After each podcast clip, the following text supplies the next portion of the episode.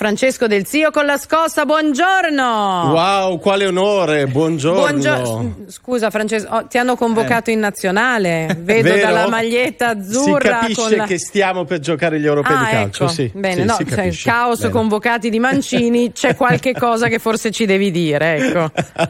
Ma la nazionale vola alto a prescindere. Allora, e facciamo un grande in bocca al lupo, ma Eh. lo sapete, le se- seguiremo la nazionale da vicinissimo, c'è anche il nostro Massimo Galanto qui nel team. Allora, Francesco, parliamo di un'altra partita, cioè quella delle vaccinazioni in azienda. Finalmente ci siamo, sono partite, una grande svolta, le aspettavamo da mesi, abbiamo ripetuto tantissime volte quanto questo fosse uno strumento fondamentale per dare un impeto forte alla campagna vaccinale e finalmente ci siamo.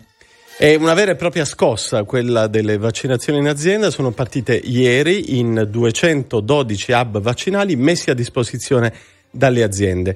È una bella storia questa da raccontare perché in realtà tutto è nato nel febbraio eh, da una proposta del presidente di Confinusia Carlo Bonomi e finalmente oggi, arrivati ai primi di giugno, questa proposta diventa realtà. Un bellissimo segnale, mondo del lavoro, mondo della produzione, quindi imprenditori, manager, lavoratori, tutti uniti nella lotta al Covid e soprattutto sarà uno strumento fondamentale per accelerare le vaccinazioni.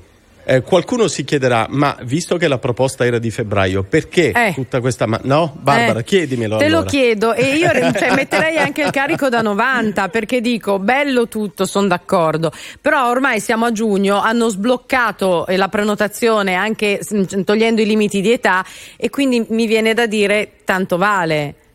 No? E, e tanto vale che domanda è? No, nel senso, tanto vale, nel senso magari ci siamo già prenotati per fare il vaccino, magari lo abbiamo già fatto, adesso la nostra azienda le ha sbloccate. Aveva Hai più ragione. senso che se la- l'avessero sbloccata un mese e mezzo fa.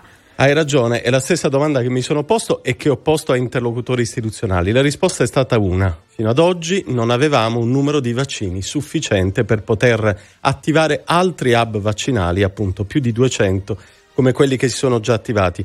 Considerate che sono 7.000 le imprese che hanno chiesto di poter essere utilizzate come hub vaccinale. Oggi abbiamo una grande quantità di vaccini finalmente a disposizione e, come diceva Barbara, è saltato il meccanismo delle fasce d'età, il che vuol dire che le aziende possono vaccinare tutti i loro dipendenti, tutti quelli che vogliono essere vaccinati, senza più dover discriminare tra le varie generazioni di lavoratori. È proprio questo il motivo per il quale il meccanismo è partito così tardi, ma intanto è partito. Ecco, a proposito del ritardo, eh, io ricordo che inizialmente, subito dopo la proposta, eh, si erano fatti avanti alcuni che avevano detto sì, bella idea, non si può fare perché. E tra i motivi che avevano elencato c'era anche una certa dose di burocrazia dicendo che in azienda serviva un'ambulanza, comunque serve un medico specializzato, che poi in realtà ogni azienda alla fine ha, ma insomma c'erano una serie di cavilli che poi non avrebbero reso possibile la cosa. Evidentemente sono stati superati tutti? Sono stati superati essenzialmente perché la gestione di questi hub è di solito demandata, delegata alle ASL e quindi alla regione. C'è un esempio simbolico molto bello, il primo giugno è stato inaugurato l'hub vaccinale nell'auditorium di Confindustria a Roma in Viale dell'Astronomia. Ovviamente se la struttura è di Confindustria, la gestione appunto medici, eh, strutture eccetera viene effettuata da parte della regione.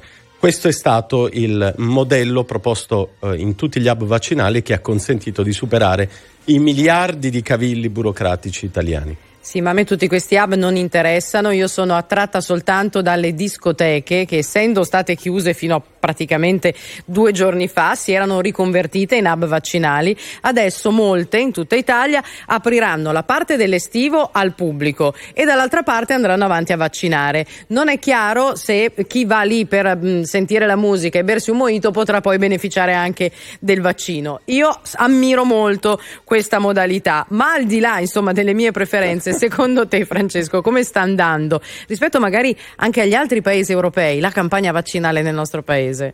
Ecco, i dati raccontano eh, questa volta, dobbiamo esserne felici, una realtà molto positiva per l'Italia. L'Italia è sopra la media europea sia dal punto di vista delle persone che hanno completato l'intero ciclo vaccinale, quindi le famose due dosi, sia dal punto di vista delle persone che ne hanno ricevuta una. Ehm, bisogna dar merito, noi siamo abituati a lamentarci della macchina organizzativa pubblica, no? Ecco. Questa volta bisogna dar merito al generale Figliuolo, al suo team, alla determinazione con cui hanno soprattutto affrontato il grande problema logistico, che era il vero problema della campagna eh, impostata da Arcuri. Hanno molto allargato il numero di hub, di luoghi nei quali ci si può vaccinare, hanno migliorato la distribuzione dei vaccini.